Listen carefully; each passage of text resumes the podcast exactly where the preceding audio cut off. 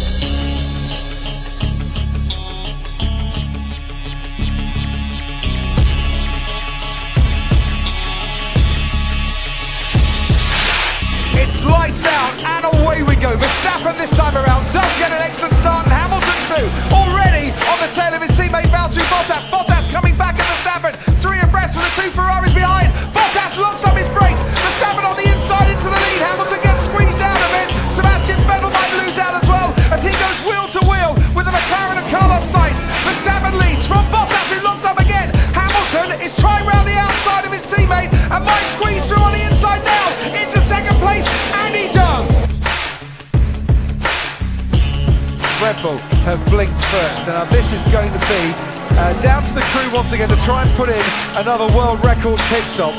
Okay, Lewis, it's hammer time. Verstappen just about holds on, but now Hamilton is much closer as they head towards turn two. Leader and second place almost wheel to wheel through that corner. Hamilton is trying absolutely everything. Verstappen is defending for his life, but he is still under threat. And this time Hamilton goes round the outside of turn four, goes off the track in doing so. Verstappen keeps his place out in front. Tyres out there. Copy. Hamilton, much, much fresher tyres. And now with a bank to the crowd and a packed Budapest, Hamilton chases down the main straight, pulls out to the right-hand side and makes his way round the long way and into the lead. Hamilton passes Verstappen. Mercedes strategy has got it right. And on lap 67, Hamilton, from being second, might now just think about a seventh Hungarian Grand Prix win. It is victory for Lewis Hamilton. He wins the Hungarian Grand Prix. سلام مجدد خدمت تمامی هواداران موتور اسپورت اول بحث من یه عذرخواهی بکنم از تمام کاربران سایت بابت تاخیر در قسمت سوم پادکست خیلی عذر می‌خوام ان که مشکلاتی که داریم برطرف بشه دیگه این تاخیر رو نداشته باشیم سوال اول می‌خوام از سیدعلی حسینی بپرسم. می‌دونیم که مکس ورشتپن توی مسابقه مجارستان تونست صدومین نفری باشه در تاریخ فرمول که به مقام pole position می‌رسه و مسابقه رو خط یک استارت زد اما درست تو چند دور پایانی مسابقه رو به لوئیس همیلتون واگذار کرد و لوئیس تونست مسابقه رو در جایگاه اول تمام بکنه. نمی‌دونم یه مشکل انگاری هم پیر گسلی داره توی تیم ردبول که به جای اینکه با مرسدس و فراری رقابت بکنه یا عملا دیگه داره میره با مکلارن و آلفا رقابت بکنه. با به اینکه مجموعه تیم هوندا و ردبول تونستن توی این میان فصل خیلی خوب به پایان برسونن و با یه انرژی مضاعف به میاد تعطیلات میان فصل برن. پاپ سید برامون یه توضیح بده راجع به وضعیت کلا ردبول و مکس و از اون سمت هم گسلی سید جان. سلام به همه مخاطبای عزیز وبسایت فرمول یک ایران. مکس ورشتپن بله تبدیل به صدومین نفری شد که pole position رو گرفت. چندین بار تا نزدیکی کسب این رتبه رفت ولی نتونست دنیل ریکاردو که پارسال تقریبا میشه گفت مکزیک این آرزو رو براش محال کرده بود از این بابت ابراز خوشحالی کرد که نذاشت این اتفاق بیفته. خب اینا رفتارهای یک رفتارهای عادی راننده ها هستش و خیلی هم لذت بخش این قضايا مکس توی مسابقه مسابقه ببینید کلا خوب بود. مکس استارت خوبی رو داشت. من خودم خیلی نگران این بودم که ممکنه توی مسابقه دوباره استارت بدی رو داشته باشه شروع بدی رو داشته باشه. هوندا خیلی تلاش کرد چون از طرف ردبول مسائلی که بود برطرف شد از طرف هوندا باید یه سری مسائل مرتبط با مپینگ ماشین تغییر پیدا می‌کرد که بالاخره هوندا تونست این کارا رو بکنه. توی تمرین ها بیشتر از اینکه ما ببینیم مکس داره مثلا دورهای مختلفی رو می‌زنه برای حالا هدفهای متفاوت داره تمرین های استارت رو داشت تجربه می‌کرد که بهش کمک کنه تا بتونه به بهترین شکل ممکن مسابقه رو شروع کنه. مسابقه رو خیلی خوب شروع می‌کنه میره جلو و بعد لوئیس بهش فشار میاره. تایرش خیلی زودتر مصرف میشه تحت فشار بیشتری قرار می‌گیره و بعدش دوباره در آخر کار تایرش تموم میشه. بعد از اینکه حالا پیت استاپش تموم میشه اینا یک تایری که داره تا آخر مسابقه میره و نمی‌تونه دووم بیاره. مرسدس هم خیلی خوب یه استراتژی عالی. لوئیس همیلتونی که چندین دور تعیین خط می‌زنه داخل مسابقه و بهش می‌رسه و ازش عبور می‌کنه. و یک مسابقه خیلی قشنگی رو شکل میده. اما مسئله اینجا بود که مکس فرشتپن این مسابقه رو نمی‌تونیم مستقیم بگیم به مرسدس به لوئیس همیلتون به خیلی چیزهای مرتبط با این تیم کمانهای نقره‌ای باخته. مکس فرشتپن این مسابقه رو به همتیمی خودش باخت به کند بودن فراری ها باخت به والتری بوتاسی که در دور اول اشتباه داشت باخت. ببینید وقتی که اگر بر فرض مثال همون لحظه که تعیین خط تموم شد ما داشتیم با هم صحبت های می‌کردیم تو همون گروه خودمون پر هم اگه خاطرتون باشه که گفتیم سرعت مسابقه مرسدس خیلی بیشتره. و مکس که الان اون جلو هستش ردبول براش دست استراتژی دست پایین داره دست برتر رو نداره. چرا؟ چون همتیمیش اصلا نزدیکیش نیست. لوئیس همیلتون و والتری هستن این پشتشون. و وقتی که لوئیس و والتری هستن مرسدس مطمئنا دست بالاتر داره. ما مطمئن بودیم که مرسدس می‌بره چون سرعت مسابقه مرسدس خیلی بالاتر بود ولی اینکه کدوم راننده می‌بره رو نمی‌دونستیم. ولی خب سر همون دور اول مشخص شد کدوم راننده قرار ببره. جالب ترین نکته راجع به مرسدس این بود که کامپیوتری که مسائل استراتژیک مرسدس رو محاسبه می‌کرد محاسبه کرده بود که طی سه دور پایانی گرنپری باید سبقت لوئیس همیلتون از مکس فرشتپن کامل بشه. یعنی این مسئله رو عملی کرده بودن. که این نشون میده این تیم چقدر در تمامی زیرساختهاش خوبه و فوقالعاده هستش و همه افراد دارن در اون بالاترین نقطه عملکردی خودشون واقع میشن. پیر گسلی رو ما داشتیم از اون سمت که یک تعیین خط افتضاحی رو داشت. بعد توی مسابقه هم عملکرد فوق العاده بدی رو داشت و اصلا در یک ناکجا آبادی بود که به هیچ وجه نمی‌تونست به کمک همتیمی خودش بیاد. ردبول خیلی موافق بود که پیر گسلی تا پایان سال نگه داره. چرا؟ چون اگر نگران این بود که اگر پیر گسلی رو بر فرض مثال اخراج کنن چه پیامی رو به تیم جوانان خودشون میده؟ آقا دو تا مسابقه خوب نباشی یه نیم فصل خوب نباشی آینده تو فرمول یک خراب میشه. اگه اومدی تیم ما باید این چیز رو قبول کنی. نه اینا به هیچ وجه نمی‌خوان این پیام رو به کسی برسونن.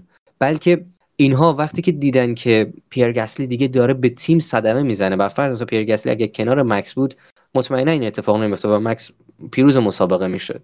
اما وقتی که داره چنین اتفاقی میافته شاید کریستیان هورنر شاید ادریان نیووی شاید خیلی از افراد توی کادر ردبول موافق موندن پیر گسلی باشن ولی هلموت مارکو نمی‌تونه باشه. هلموت مارکو باید اسپانسرها راضی نگه داره. بالاخره اسپانسرها در یه جایی میان می‌پرسن که آقا سباستیان فتل بعدی شما کیه؟ مکس ورشتپن بعدی شما کیه؟ دنیل ریکاردو بعدی شما کیه؟ مکس ورشتپن سباستیان فتل و دنیل ریکاردو رو که از دست دادین. مکس ورشتپن هم که تا خود مسابقه مجارستان نزدیک بود از دست بدین. بازم قراردادش یک سال یک سال داره تمدید میشه. پیر گسلی که به نظر نمی‌رسه هیچ کدوم از این سه نفر باشه. نفر بعدیتون رو زودتر معرفی کنین چون از این لحاظ اسپانسرینگشون و خرجش رو تامین می‌کنن حالا ما دیروز خبری اومد که دیروز یا دو روز پیش بود که خبری اومد که الکساندر آلبون رو جایگزین پیر گسلی کردن که یک کار خیلی عاقلانه بود. چون پیر گسلی میفرستن تورو در تورو روسو دوباره شاید بتونه اعتماد به نفسش رو به دست بیاره. الکساندر آلبون تایلندی مطمئنا فشار خیلی بیشتری از پیر گسلی روش میاد. چرا؟ چون یک فصل کامل رو در فرمول یک نداشته.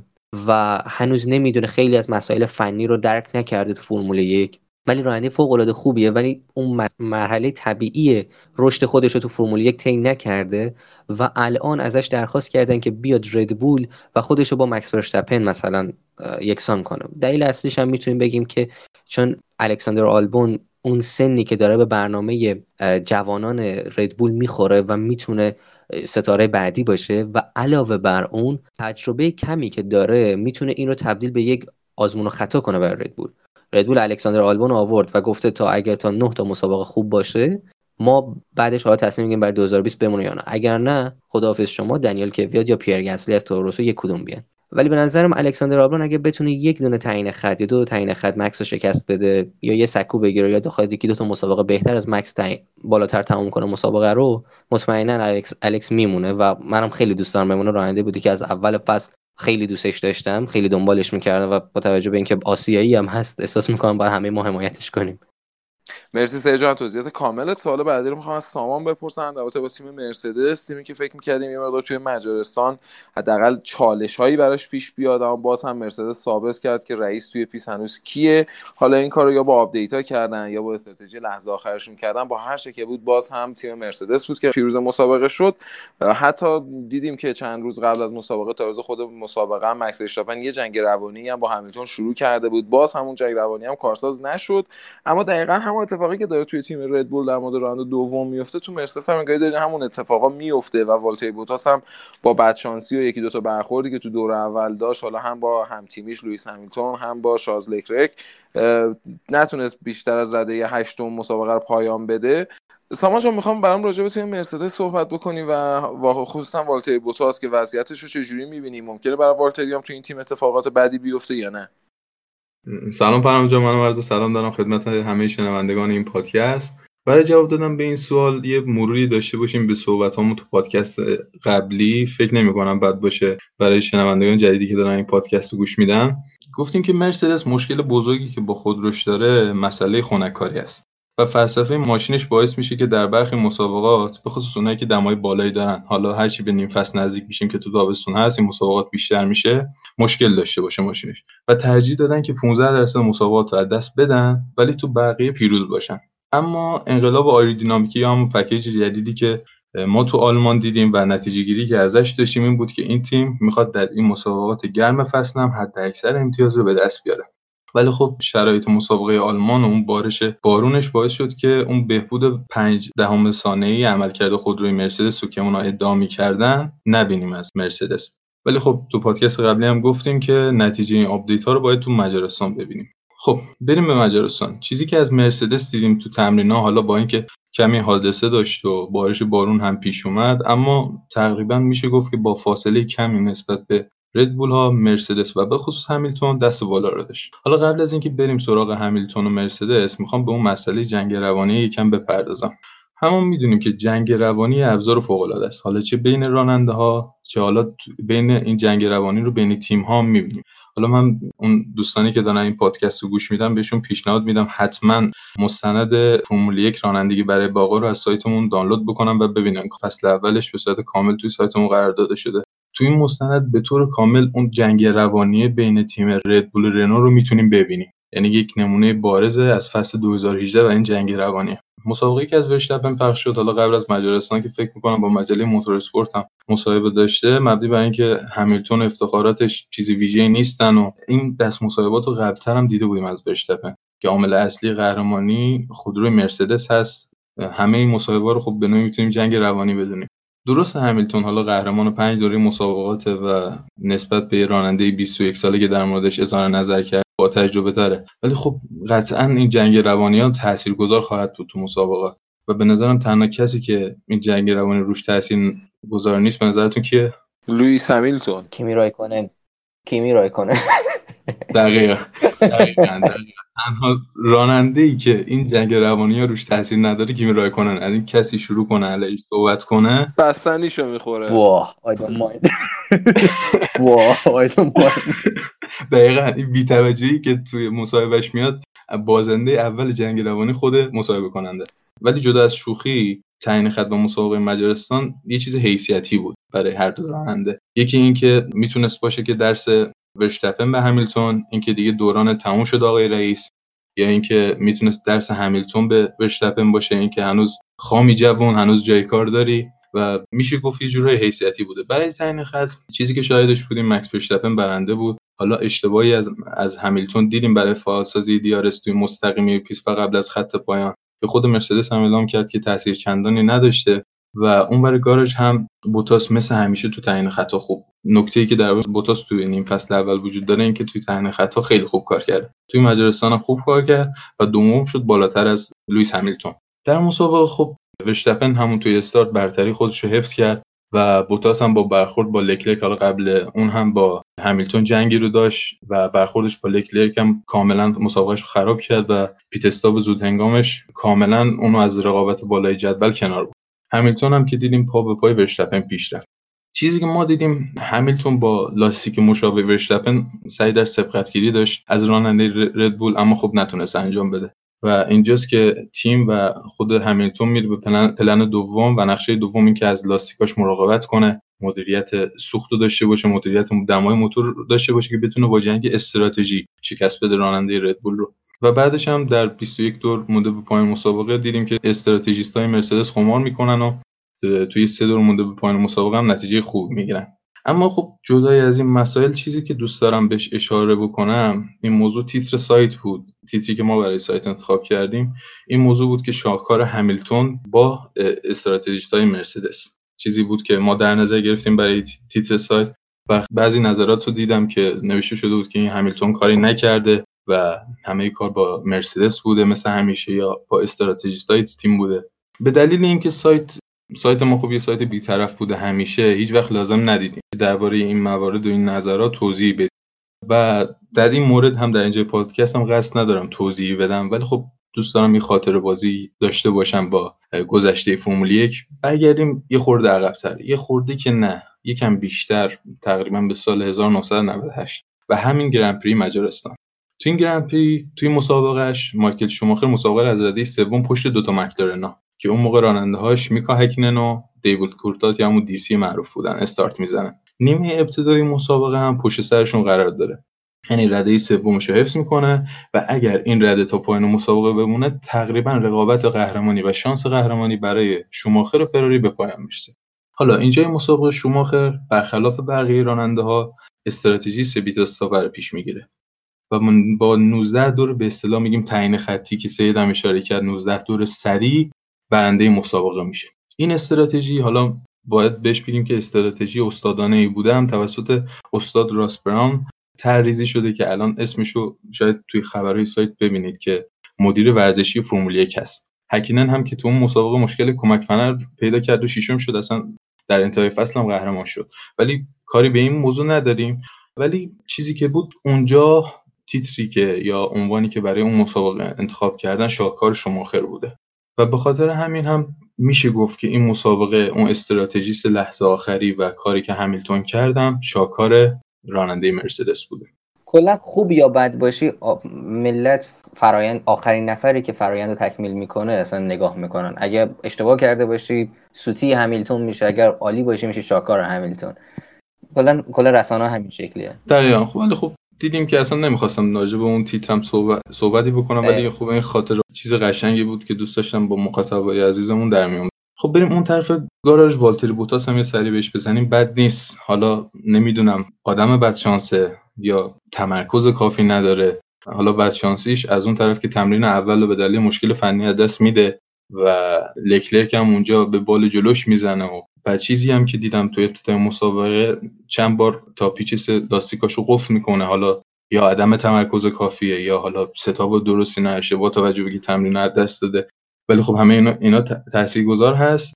توتو ولف گفته که حالا بعد مسابقه مجارستان موقعیت مناسبی نیست که درباره بعد والتری بوتاس صحبت بکنه چون که هنوز صندلیش تقلق هست. ولی به نظر من الان شانسی که وجود داره برای صندلی مرسدس به نفع بوتاس 40 درصده و از اون طرف به نفع اوکن 60 درصده. ولی خب من چیزی که دوست دارم اینه که این بوتاس صندلیش به خطر بیفته یا از دست بده. البته دوست ندارم همچی اتفاق بیفته ولی دوست داشتنه به خاطر اینه که بتونیم اون رقابت برای اینکه چیزی برای از دست دادن نداره رو ببینیم. یعنی اینکه تو می‌دونی که دیگه چیزی برای دست دادن نداری یا اینکه این فصل قهرمان میشی اسمت توی فرمولی جاودان میشه به نوعی یا اینکه میری و یه راننده ای که هیچ اسمی ازش باقی نمونه. ولی خب برای آخرین مسابقه این فصل اول خود مجارستان دوست داشتم که ردبول برنده بشه. مکس ورشتپن حالا طرفدار هیچ کدوم نیستم ولی خب دوست داشتم که مکس ورشتپن ردبول برنده بشن. فقط به خاطر اینکه رقابت قهرمانی توی نیم فصل دوم هنوز پاورجا باشه ادامه داشته باشه. چون فرمول یک ورزشی که به رقابت زنده است و با این برد مرسدس همیلتون دیگه فکر کنم تکلیف قهرمان برای نیم فصل دوم مشخص شده. ولی هنوزم جا هست برای ردبول و ورشتپن که بتونیم مسابقه خوبی رو تا انتهای فصل ببینیم. البته یه کورسوی امید باقی مونده که خیلی هم بعیده. سامان جان مرسی از توضیحات کاملت. من فکر کنم سید می‌خواستی توضیحات مختصری اضافه بکنه. سید جان اگه فکر می‌کنی نکته جا افتاده ممنونت میشم بشنویم. آره این سری توضیحاتی راجع به والتری هست که می‌خواستم بدم. این که مسائلی که والتری داره اینه که از گرانپری آلمان وقتی که اون پکیج هایی که مرسدس معرفی کرده برای مجارستان پکیج اکستریم رو انتخاب کرده. یعنی بالاترین حد خنک کنندگی و همه اون مسائل رو در نظر گرفته بوده.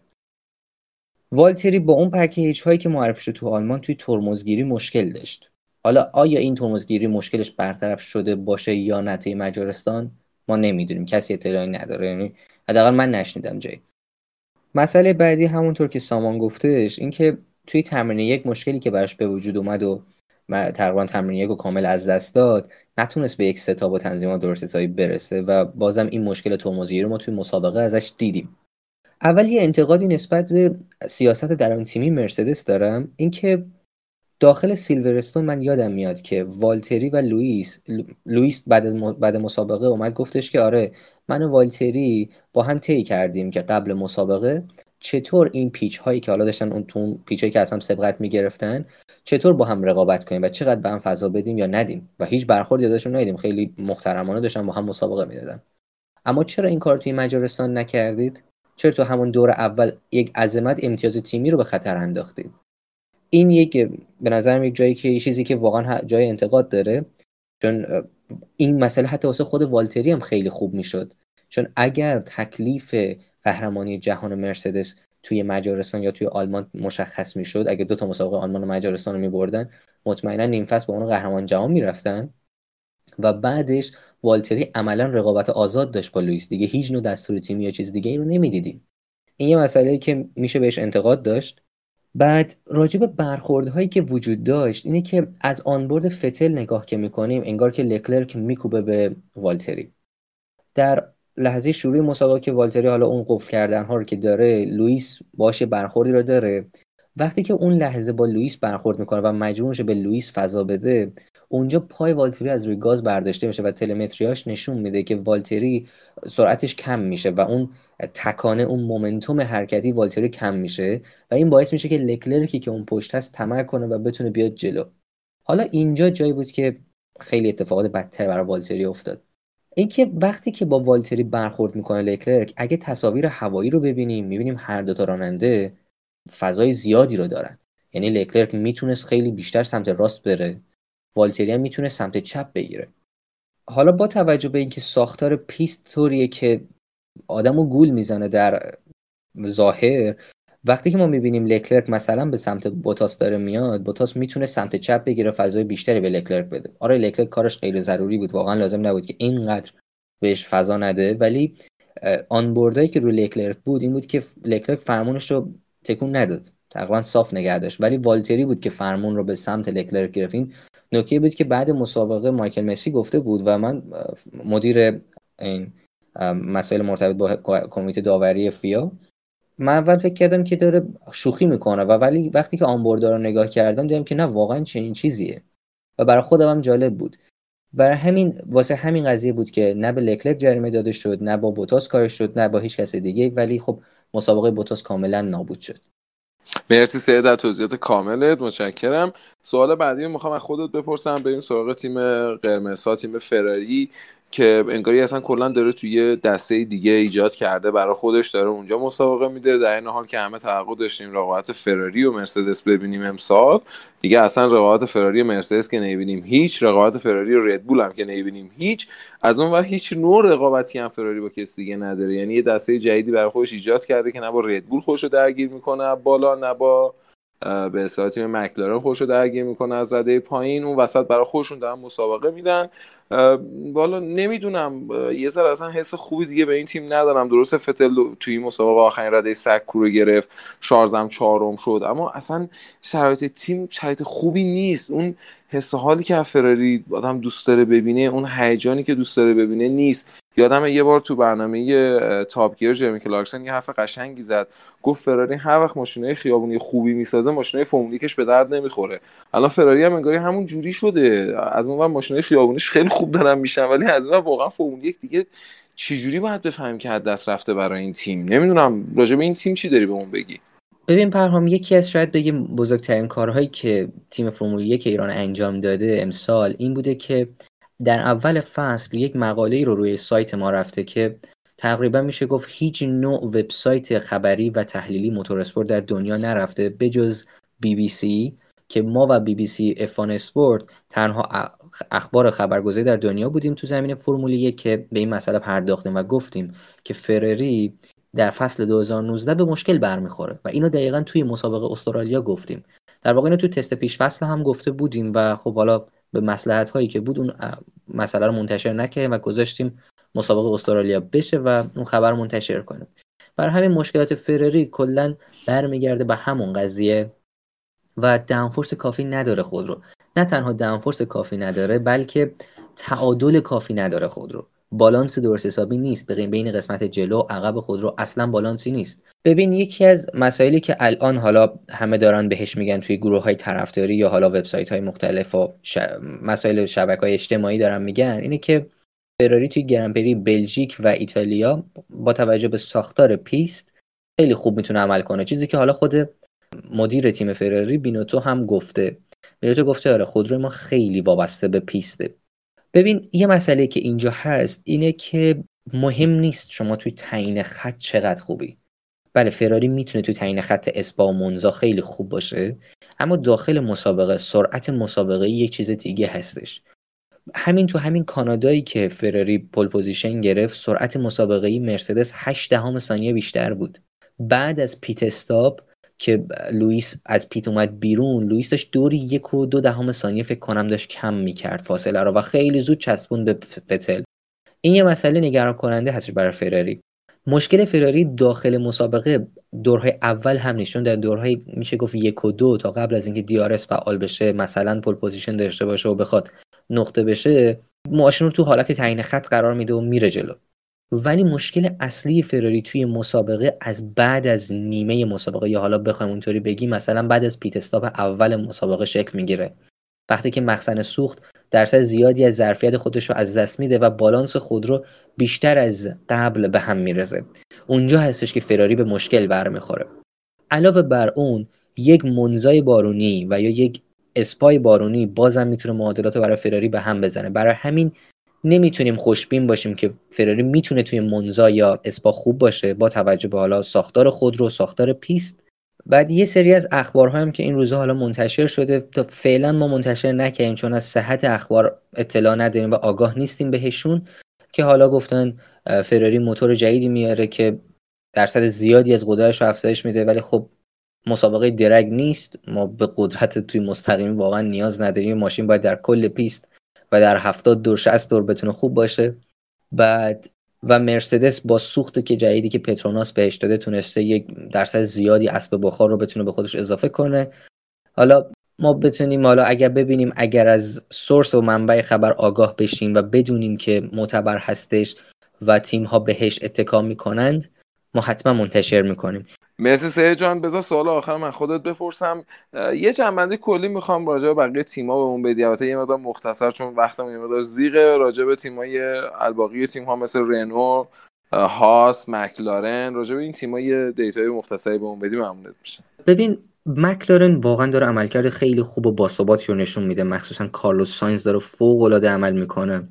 لندو نوریس هم داره خیلی خوب عمل می‌کنه. بعد تیم هاس باز هم سر سردرگمتر از همیشه داره عمل می‌کنه. ماشینشون با دو تا ماشین متفاوت میان. یه ماشین ماشینی که مال ملبورنه و یه ماشین ماشینی که مال آخرین مسابقه و بروزرسانی ها هستش و باز هم نمی‌تونن عملکرد خوبی رو داشته باشن.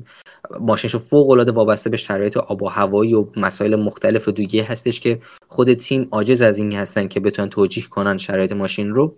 بعد وضعیت ویلیامز داره خوب میشه. جورج راسل داره یک عملکرد فوق ای رو از خودش نشون میده که واقعا عالیه و فاصله خودش رو ویلیامز داره کم کم کم می‌کنه.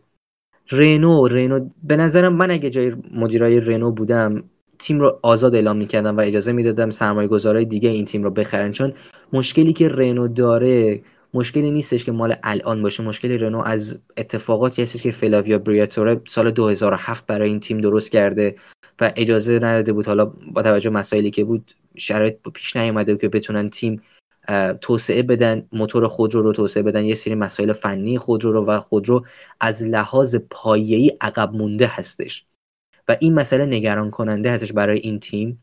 چون این تیم دیگه نمی‌تونه سهم زیادی رو الان با توجه به امتیازاتی که داره داخل مسابقه فرمول یک می‌گیره کسب کنه و بتونه سرمایه سازی کنه.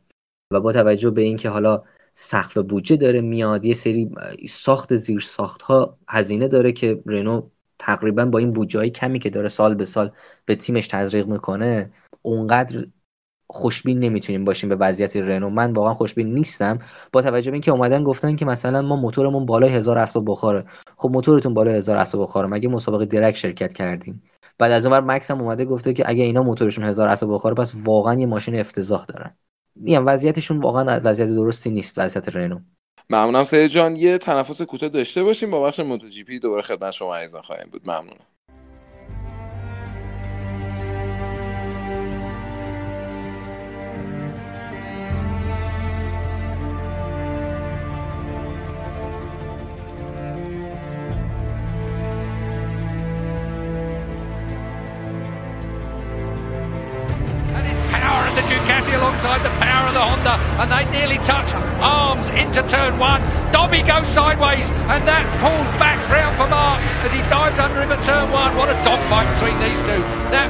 It because uh, Dobby's strongest part is through onto that turn one sector.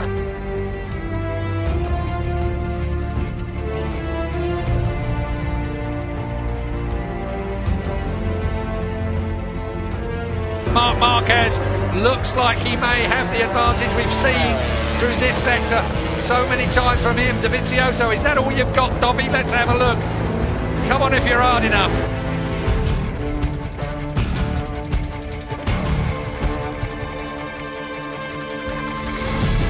Marquez as Dobby's coming closer. I can't watch, Keith, but it's going to happen into turn 9. I past, can see it. Past the KTM stand now. Well, it might not be a KTM that's leading this race, but they're all going to be on their feet because this is going to be a grandstand finish. Dobby's lining himself up. Even bodies, even his body language. Davizioso looks like a different man on that bike. He looks like he wants to fight. He's right there with Mark Marquez. It's going to be the last, last sector. corner. Here we go. Dobby's looking at the inside. Dobby Marquez gets underneath him. Can he pull it down? Now it's going to be a blast of light. Andrea Davizioso has done it. He is out. Marquez, Mark Marquez at the last corner. Andrea Davizioso still keeps it out of Mark Marquez's hands. Marquez has never won here at the Red Bull Ring. He will have to wait until next year to try again. مجدد. می‌خوام بریم سامان با مسائل مربوط به مسابقات MotoGP هفته دو تا مسابقه MotoGP داریم برای بررسی. یکی مسابقه MotoGP چک هست و دومی مسابقه MotoGP اتریش سامان جان ازت خواهش می‌کنم که مسائل مربوط به این دو تا مسابقه رو بهمون بگو و با توجه به اینکه می‌دونیم مارک مارکز اصلا یه برتری خیلی وحشتناکی پیدا کرده و فاصله اختلاف امتیازش با دوکاتی هم خیلی عدد قابل توجهیه می‌خوام برام قشنگ توضیح بدی این دو تا مسابقه رو یه تحلیل مختصر برامون داشته باشیم ممنونتم. خب به نظرم پرام دیگه باید عملا مارک مارکز رو قهرمان زودهنگام این فصل بدونیم حالا به خاطر اینکه گزینه دیگه روی میز وجود نداره اگه بخوایم به مسابقه چک برسیم اول از همه خب مارک مارکز عملکرد فوق‌العاده‌ای تو تعیین خط چک داشته. چیزی که وجود داره فاصله دو نیم ثانیه با جک میلری بوده که رده دوم در اختیار داشته. من شنیدم بعضی نظرات مربوط به این که حالا مارک مارکز با لاستیک اسلیک یا خشک بوده و بقیه موتور سوارا با لاستیک wet یا بارانی زمان ثبت کردن. ولی خب اینطور نیست. جک میلری که خودش تو رده دوم قرار گرفته با فاصله دو نیم ثانیه با لاستیک slick زمان ثبت کرده. و یا الکس رینس دنیلو پتروچی یا ماوریک وینیالس هر سه تای اینها با لاستیک slick زمان ثبت کردن ولی خب زمانشون نسبت به لاستیک خیس بهتر نبوده و همون زمان لاستیک wet براشون ثبت شده. ولی نکته دیگه ای که تعیین خط چک برام داشت این بود که KTM ها در شرایط خیس و بارونی عملکرد فوق العاده ای دارن. چیزی بود که من فصل پیشم دیدم از پول اسپارگارو ولی خب تو این تعیین خط هم عملکرد فوق‌العاده‌ای داشتن. زارکوتن سوم بشه و پول اسپارگارو پنجم شد.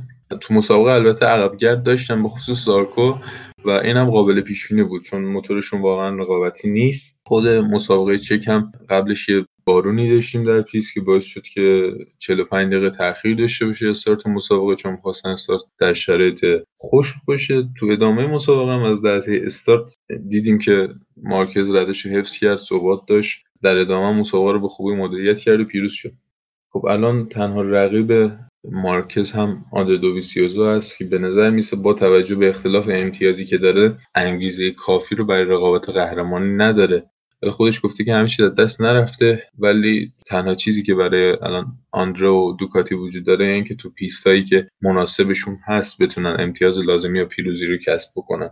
روی کاغذ سه مسابقه ابتدایی فصل تقریبا میشه گفت که مسابقاتی بودن که برای دوکاتی مناسب بودن. حالا اول از همه مسابقه بینوی چک بود که حالا مارک مارکز پیروز شد و این مسابقه از لیست ما خط می‌خوره. مسابقه بعدی که میمونه اتریش هست و بریتانیا. حالا به اتریش می‌پردازیم.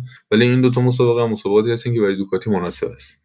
به تیم های دیگه بخوایم برسیم. اول از همه خب یاماها هست و ولنتینو روسی تو مسابقه برنوی چک خب بهترین عمل کرده داشته در بین یاماها سوارها و تونسته رده ششم کسب بکنه. ولی نکته که به نظرم الان باید یاماها روش تمرکز بکنه تقریبا فصل تقریبا که نه قطعا فصل دست داده و به نظرم باید بیشتر تمرکزش رو بذاره روی فصل بعد 2020 ولی نکته نگران کننده ای که اینجا وجود داره روسی بعد از اون تست داخل فصل برنوی چک گفت که چون تست داشتن برای موتورهای 2020 گفت که تفاوت چندانی در موتور جدید نمی‌بینه.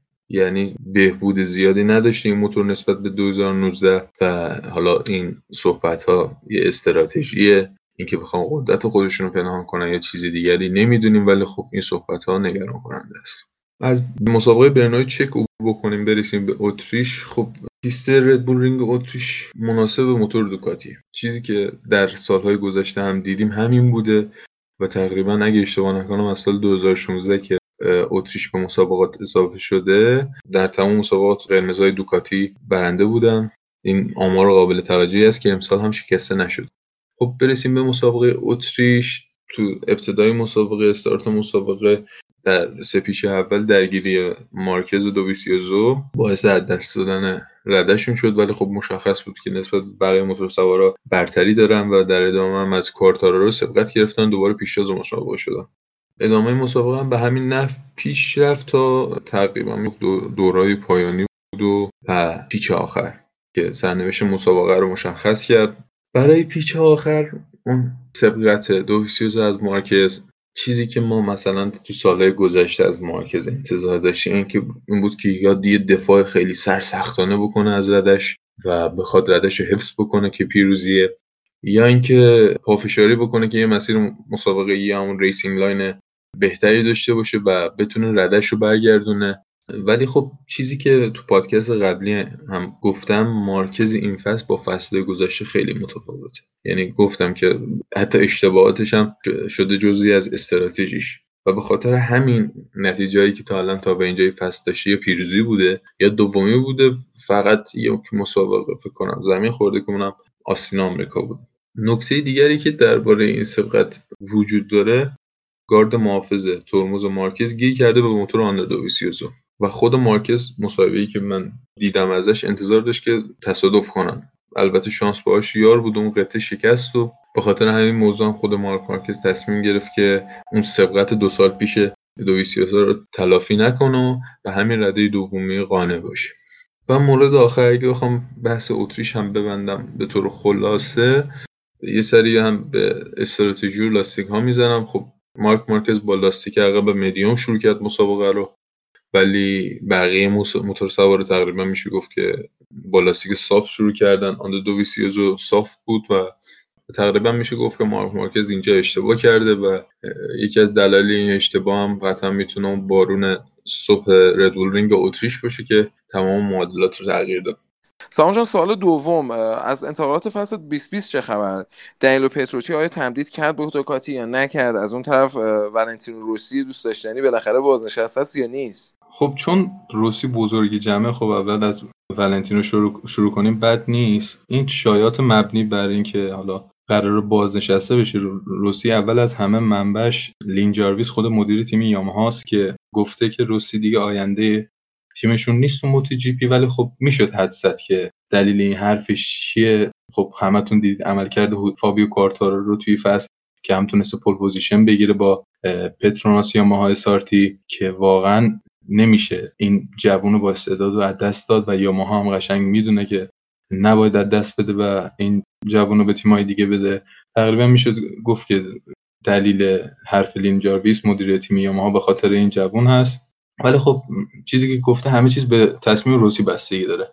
اینکه بخواد در انتهای این فصل بازنشست بشه خب می‌تونه یا اینکه در انتهای قراردادش که تا انتهای فصل 2020 هست بازنشست بشه تصمیم با خود روسیه.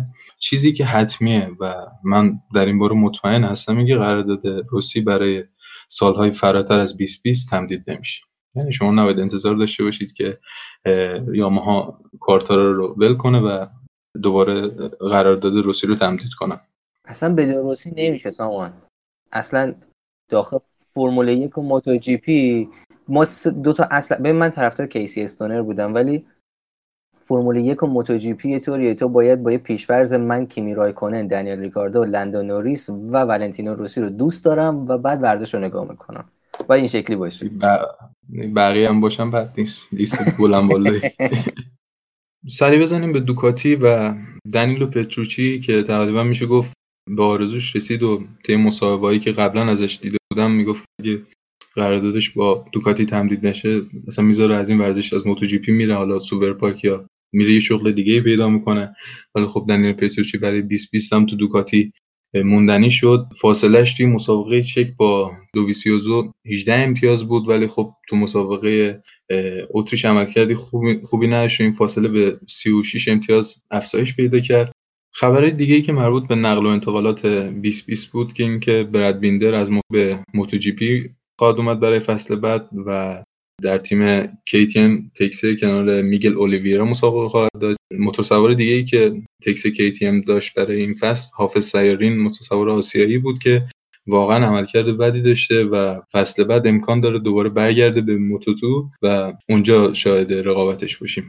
ولی جدای این خبرها شایعه جالبی که سه روزهای گذشته من دیدم اینکه خورخه لورنزو از رپسول هوندا جدا میشه و احتمال داره جک میلر که هنوز قراردادش رو با پرمک دوکاتی تمدید نکرده بتونه بیاد به رپسول هوندا. خود جک میلر گفت شایعات این که خورخه لورنزو جدا بشه تا حدی صحت داره و باید ببینیم این نقل و انتقالات صورت می‌گیره یا نه. به نظرم جالب میشه ولی خب خورخه لورنزو با اینکه فصل خوبی نشه ولی می‌تونیم فرصت دوباره رو بهش بدیم چون قهرمان جهان هست یک موتور سوار تازه کار نیست. و شایعه دیگه ای هم که بود الکس مارکز بیاد به موتو جی پی که اونم طی روزای گذشته تمدید کرد و برای فصل بعدم تو موتو تو خواهد بود. خیلی متشکرم سامان اگه موافق باشین بریم دیگه سراغ سوالات مردمی که دوستان برامون فرستادن It's James. There's something loose between my legs. What the f- this guy doing? I don't know. Tripping major nutsack. Come on! No more radio for the rest of the race. سوال اول با خودت شروع می‌کنم آقای فرزین پرسیدن که خورخه لورنزو چه خبر هیچ خبری ازش تو مسابقات نیست اتفاقی براش افتاده خورخه لورنزو توی تمرین اول آسن هلند که مربوط به نیم فصل اول مسابقات هست خب تصادف داشته و دچار شکستگی مهره ستون فقرات شده و همون مسابقه مسابقه بعدش تو آلمان هم از دست داد و کلا میشه گفت نیم فصل اول از دست داد و چیزی که اعلام شده بود این بود که می‌تونیم شاهد حضورش توی مسابقه اول نیم فصل دوم یعنی توی برنوی چک باشیم. ولی دوباره رپسول هوندا اعلام کرد که مسابقه چک رو از دست خواهد داد و مسابقه بعدش در اتریش هم از دست خواهد داد. یعنی دو تا مسابقه نیم فصل اول و مثل چند مسابقه قبلی هم استفان برادل جانشین خورخه لورنزو هست. و بعد از مسابقه اتریش یعنی در بریتانیا ما شاهد خورخه لورنزو هستیم با رپسول هوندا. ممنونم. سه جان سوال بعدی از شما می‌پرسم. آقای شاهین پرسیدن که آیا مرسدس تا اون پیت استاپ آخری قدرت واقعی خودش رو پنهان می‌کرده یا ردول گمان می‌کرده که بتونه دفاع بکنه؟ ببین اول اینکه قدرت واقعی رو پنهان می‌کرده ببین یکی از شاید بزرگترین حسرت هایی که شاید به دل خود من بمونه برای دوران هایبرید خب بالاخره یه روزی هم دوران هایبرید تموم میشه.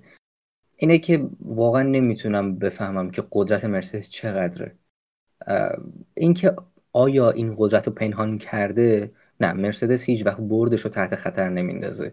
تا جایی که بدون هیچ چیزی امنیت رانندهش رو به خطر نمیندازه. هیچ چیزی سلامت ماشینش رو به خطر نمیندازه خرج اضافی رو به تیمش نمیاره. اگر حاضر باشه همون همیلتون مثلا رده دوم رو بگیره ولی ماشین سالم برسه. این خیلی مهمتره برای تیم مرسدس چون هزینه خیلی بالایی قرار بره اگه ماشین آسیب ببینه. بعد علاوه بر اون اینه که مرسدس در نظر می‌گیره خیلی از متغیرها رو اینکه وقتی سرعت مسابقه زیاد هستش و وقتی که رقیب تک و تنها هستش و هیچ کسی نیست بهش کمک کنه اون وقت تو دست بالا رو تو استراتژی می‌تونی بپیچونیش. وقتی که کامپیوترت بهت میگه آقا این کار امکان پذیره وقتی مدیر استراتژیت میگه این کار امکان پذیره این کار امکان پذیره راننده ای که داری این مسئله رو ممکن می‌کنه پس این کار امکان پذیره. پس یه تیم خیلی خوبی هستی. ببین کاری که لوئیس کرد اگه یادتون باشه اینه که لوئیس یه لحظه از مکس سبقت گرفته بود ولی سبقتش کامل نشد از پیست خارج شد دوباره برگشت پیست. اگر لوئیس اونجا سبقت رو گرفته بود کسی که pit stop غیر منتظره رو داشت مکس ورستپن بود و مرسدس رو کیش و مات می‌کرد. اما وقتی که لوئیس اونجا پشت مکس موند اینجا این امکان رو به تیم داد که اون pit stop غیر منتظره رو داشته باشه. که بتونن بیان این حقه رو بزنن و کاری که لوئیس کرده بود این بود که تا قبل از pit stop اش چسبونده بود به مکس تا فرصت نده به مکس تا بتونه کاری رو انجام بده و جواب بده بهشون.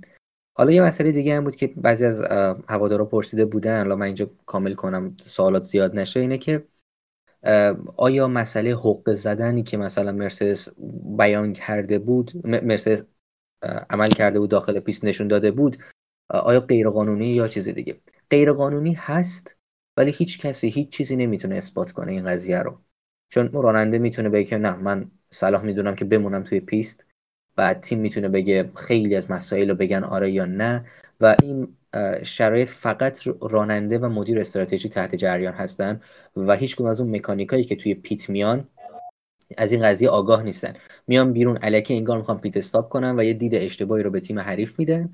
تیم حریف یه سری صحبتهایی رو حالا با راننده خودش می‌کنه. بعد می‌بینه که ای این که نیومد پیت رفتش مسابقه ادامه میده. دوباره برنامهشون به هم میرزه اگه یادمون باشه مسابقه سنگاپور پارسال سباسیان فتل با لوئیس همیلتون. لوئیس به تیم گفته بود که من مشکل پیدا کردم تایرم مشکل داره.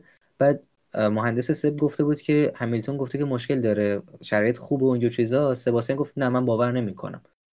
این چیزها رو راننده ها در نظر می‌گیرم و مسئله ای هستش که همه تیم ها انجام میدن. این شرایط روانی هستش وجود داره و اثبات غیرقانونی بودنش امکان, امکان پذیر نیست اصلا. ممنونم سید جان. سامان سوال بعدی رو آقای علی مسعودی پرسیدن. درباره لاستیکا خواستن یه توضیح بدی و اینکه چرا رنگشون با هم متفاوته. یه مخت... توضیح مختصر راجع به لاستیکا بده. البته من با مسعودی پیشنهاد می‌کنم که این مطالب رو حتما توی سایت خودمون اول یه سرچ بزنن. پاسخ بسیاری از این سوالات توی سایت خودمون هست. با یه سرچ ساده به دست میاد. اما سامان جان ممنونت میشم یه توضیح مختصر برای این دوستمون بدی. یه توضیح مختصری بخوام درباره لاستیک فرمول بدم. اینکه تامین کننده این لاستیک ها پیرلی هست یه تامین کننده ایتالیایی هست که از سال 2011 به این بر خب مسئول تامین لاستیک های فرمول که تحقیق و توسعه لاستیک های فرمول خب در میلان ایتالیا انجام میشه کارهاش و ولی تولید لاستیکش در ترکیه است. رومانی مسئول تولید لاستیک مسابقات Formula 2 ولی خب اگه نیاز باشه برای فرمول 1 هم لاستیک تولید می‌کنه. در سال گذشته ما تنوع زیادی در لاستیک ها داشتیم و همچنین از اسامی زیادی بود. حالا شاید طرفدار قدیمی تر دیده باشن اسامی مثلا hyper soft، ultra soft، super soft و خود soft و کلا اسامی زیاد داشتن و همین باعث می‌شد که طرفدار گیج بشن. و تغییر قوانین 2019 خب برای سادگی تشخیص لاستیک ها یک سری تغییرات داشت. حالا اصطلاحات قبلی لاستیک ها هست شدن و در هر مسابقه ما سه لاستیک داریم. هارد که با رنگ سفید هست مدیوم با رنگ زرد و سافت با رنگ قرمز. ولی نکته رو که می‌خوام اینجا اضافه کنم اینه که حالا در هر مسابقه نوع لاستیک صاف یا نوع لاستیک مدیوم و هارد ممکنه با یه مسابقه دیگر متفاوت بشه. که این درجه بندی بر اساس یک تا پنج یا سی یک تا سی پنج دسته بندی میشه. ولی برای طرفدارای جدید فرمول این نکته آخرم کاملا بندازید دور. یعنی دوست ندارم بیش از این گیج بشید. فقط اینو بدونید که در هر مسابقه سه لاستیک وجود داره. همونایی که ذکر کردم. هارد و مدیوم مصاف ممنونم. ازت سامان جان. سوال بعد رو آقای حسین پرسیدن. سه جان خواهش کنم شما جواب بده. سوالشون در این باره است که آیا مکس ورستپن تو ادامه فصل می‌تونه همیلتون رو شکست بده یا امسال هم شاید قهرمانی مرسدس هم در بخش تیمی هم در بخش انفرادی خواهیم بود؟ در بخش تیمی که واقعا فکر نکنم مثلا امکان پذیر باشه. مگر اینکه لوئیس و والتری 4 5 تا مسابقه پشت سر هم DNF بشن و مکس ببره.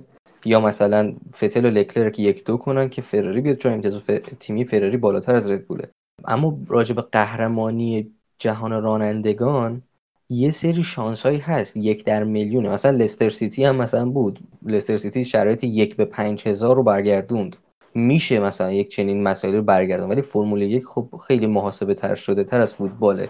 به نظر من امکان پذیر نیست مگر اینکه لوئیس سه چهار تا مسابقه فوق العاده بد داشته باشه و مکس همه اون سه چهار تا مسابقه رو ببره. در غیر این صورت لوئیس رو همین الان با قهرمان جهان بدونیم مگر اینکه والتری تمام یک دوهای بعدی رو والتری انجام بده و لوئیس بعضی جاها اصلا از دور خارج باشه. به نظر بازم در اون صورت بعید می‌دونم مکس شانسی برای قهرمانی داشته باشه. مکس شانسی برای قهرمانی نداره به احتمال زیاد چون باید خیلی به متفاوتی بیاد و امکان داره که جریمه های متفاوتی هم بگیره و کارش خیلی جا ناقص تموم بشه. ممنونم سید جان. بذار سوال آخر من خود بپرسم. آقای مشاور پرسیدن که آقای سبقای سباسیان فتل اواخر دوره تو دوره آخر مسابقه مجارستان از شارز ذکریک دستور تیمی بود یا نه؟ یک سبقت حین مسابقه بود. سبقت حین مسابقه بود. هیچ دستور تیمی وجود نداشت. مسئله که بود و تفاوتی هم که بین سب و چارلز هستش اینه که سب خیلی بهتر می‌تونه تایر رو مدیریت کنه که خود چارلز هم گفته گفته که سباسیان توی دورهای بالا می‌تونه خیلی بهتر ماشین رو مدیریت کنه تو تایر مخصوصا تو مسئله تایر که این باعث شده بود که زمان pit stop شون خیلی متفاوت باشه سب یه دورهای خیلی زیادی رو برای اوایل مسابقه داخل بمونه خیلی بیشتر از لکلرک بمونه و بعد بره pit و بعدش هم سب خیلی خوب تونست خودش رو برسونه و سبقت رو بگیره و کامل کنه. حالا این مسئله واقعا چیزی رو عوض نمی‌کنه. یه سه چهار برای فراری چیزی رو عوض نمی‌کنه. من یه کامنتی رو دیدم داخل سایت نظری رو دیده بودم از یه عزیزی با آیدی AMPHD کامنتش خیلی بال بود. نوشته بود که وضع الان فراری رو بیخیال اون لحظه که تو گاراژ فراری یه اتفاق میافته بینوتو بلند میشه میره تو گاراژ نگاه می‌کنه اوزارو. اون لحظه قشنگ مثل لحظه ایه که میری در یخچال رو وا می‌کنه می‌بینی هیچی توش نیست. هیچی توش نیست چیکار کنیم بچه ها خیلی خوب. یعنی اون پی حلالش باشه. خیلی خوب بود. ممنونم از هر دوی شما عزیزان.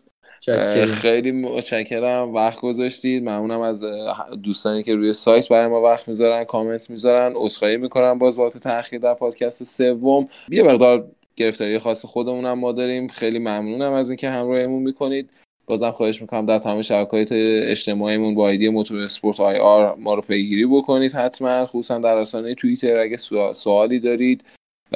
اونجا با ما مطرح بکنید. همینطور انتقاداتتون پیشنهاداتتون و هرچی که باعث بشه تیم خودتون پیشرفت بکنه و هر روز شاید یک فرمولی که قوی تر توی ایران باشین. ممنون و متشکر مرسی جان مرسی سامان جان. ممنونم. خدا نگهدار.